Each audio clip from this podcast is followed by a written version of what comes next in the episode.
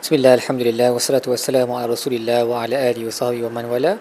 InsyaAllah dalam episod kali ini kita akan membincangkan tadabbur bagi muka surat 109 Surah Al-Ma'idah ayat 10 sehingga ayat 13 Baik, bagi ayat Ya ayuhallazina amanu zkuru ni'matallahi alaikum Idh hamma qawmun an yabusutu ilaikum aydiyahum fakaffa aydiyahum ankum. Wattaqullah. Wahai orang yang beriman Ingatlah ni'mat Allah ke atas kamu apabila satu kaum uh, berhajat untuk um, menyerang kamu tetapi Allah telah berjaya. Allah telah melindungi kamu daripada serangan mereka dan bertakwalah kepada Allah.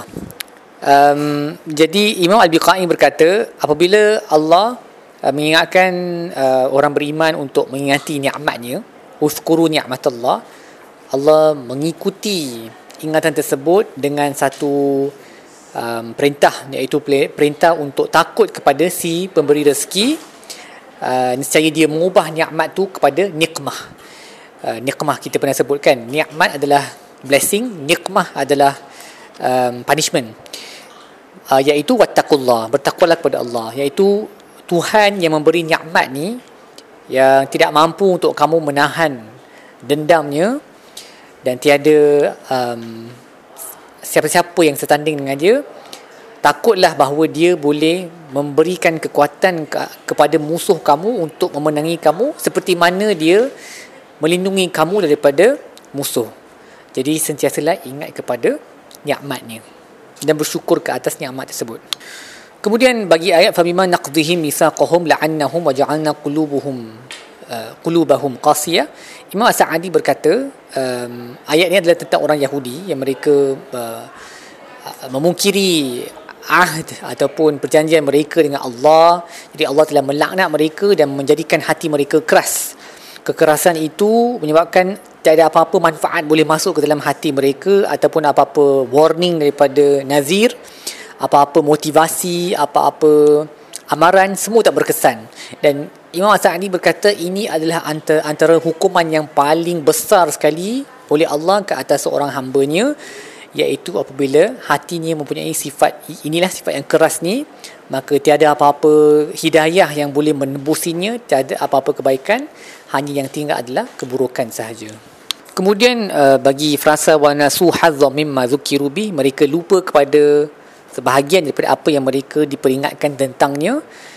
Um, Imam Biqai berkata bahagian tu merujuk kepada um, peringatan yang bermanfaat untuk untuk mereka yang mereka telah diperingatkan di dalam Taurat di atas lisan para para anbiya yang telah dihantar kepada mereka seperti Isa dan semua nabi sebelum Isa. Tetapi mereka meninggalkannya seperti seorang yang lupa seorang pelupa yang melupakan sesuatu yang dia tak bagi banyak perhatian kepada perkara tersebut. Uh, sehingga kan mereka tak rujuk pun balik semula kepada perkara itu dan Ibnu Mas'ud telah berkata um, seseorang itu akan hilang sebahagian daripada ilmu kerana maksiat lalu dia membaca ayat ini.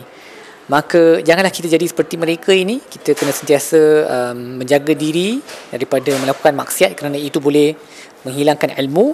Dan janganlah ambil apa yang diturunkan dalam kitab dan sunnah sebagai perkara yang boleh diperlekehkan atau kita tak ambil perhatian sangat Saya kita jadi seperti mereka ini. Wa nasu hazzam mimma zukiru bih mereka lupa sebahagian apa yang mereka diingatkan di dalam apa yang diturunkan kepada mereka.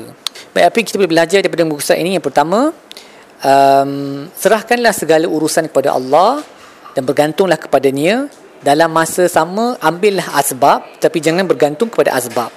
Seperti mana Allah sebut wa 'alallahi falyatawakkalul mu'minun. We do what we need to do put in effort tapi don't depend on the effort depend on Allah Seterusnya um, daripada asbab untuk mendapat ma'iyah Allah ataupun kebersamaan Allah yang khusus adalah melazimkan diri dengan ibadat yang disebutkan di dalam ayat yang berikut. Wa qallahu inni ma'akum Allah berkata aku bersama kamu la in aqamtumus salah kalau kamu mendirikan salah wa ataitumuz zakah dan kamu mengeluarkan zakat wa amantum bi rusuli dan kamu beriman dengan para rasul aku wa azzartumuhu wa aqradtumullaha qardan hasana dan kamu membantu para rasul aku dan memberi pinjaman kepada Allah dengan qard yang hasan.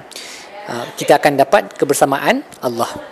Apakah yang dimaksudkan dengan membantu para rasul? Maksudnya um, mengikut sunnah mereka dan menyebarkan sunnah mereka kepada orang awam lah Uh, bukan maksudnya jadi bukan sekadar defend nabi bila nabi punya nama tercemar. Contohnya itu pun termasuk juga tapi yang lagi penting adalah hidup dengan uh, sunnah yang nabi turunkan dan juga sebarkan sunnah tersebut kepada orang ramai sebarkan Islam.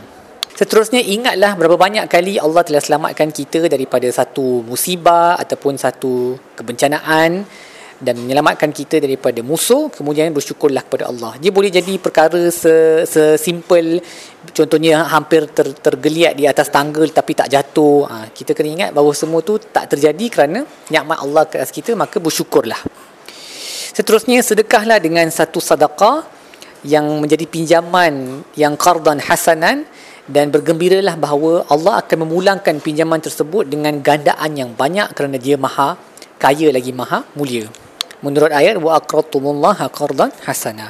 Dan akhir sekali lakukanlah satu amalan yang boleh melembutkan hati seperti um, menjaga hal anak yatim memberi makan kepada orang miskin ataupun mengkhusyukkan diri merendahkan diri apabila mendengari kalam Allah sehingga kita tidak menjadi orang yang mempunyai hati yang keras seperti orang Yahudi. Wa ja'alna qulubahum qasiyatan Waliyahzubillah. Baik, setakat itu sahaja tadabur kita bagi muka surat ini. InsyaAllah kita akan sambung dengan episod-episod yang lain. Wassalamualaikum warahmatullahi wabarakatuh. Walhamdulillahi rabbil alamin.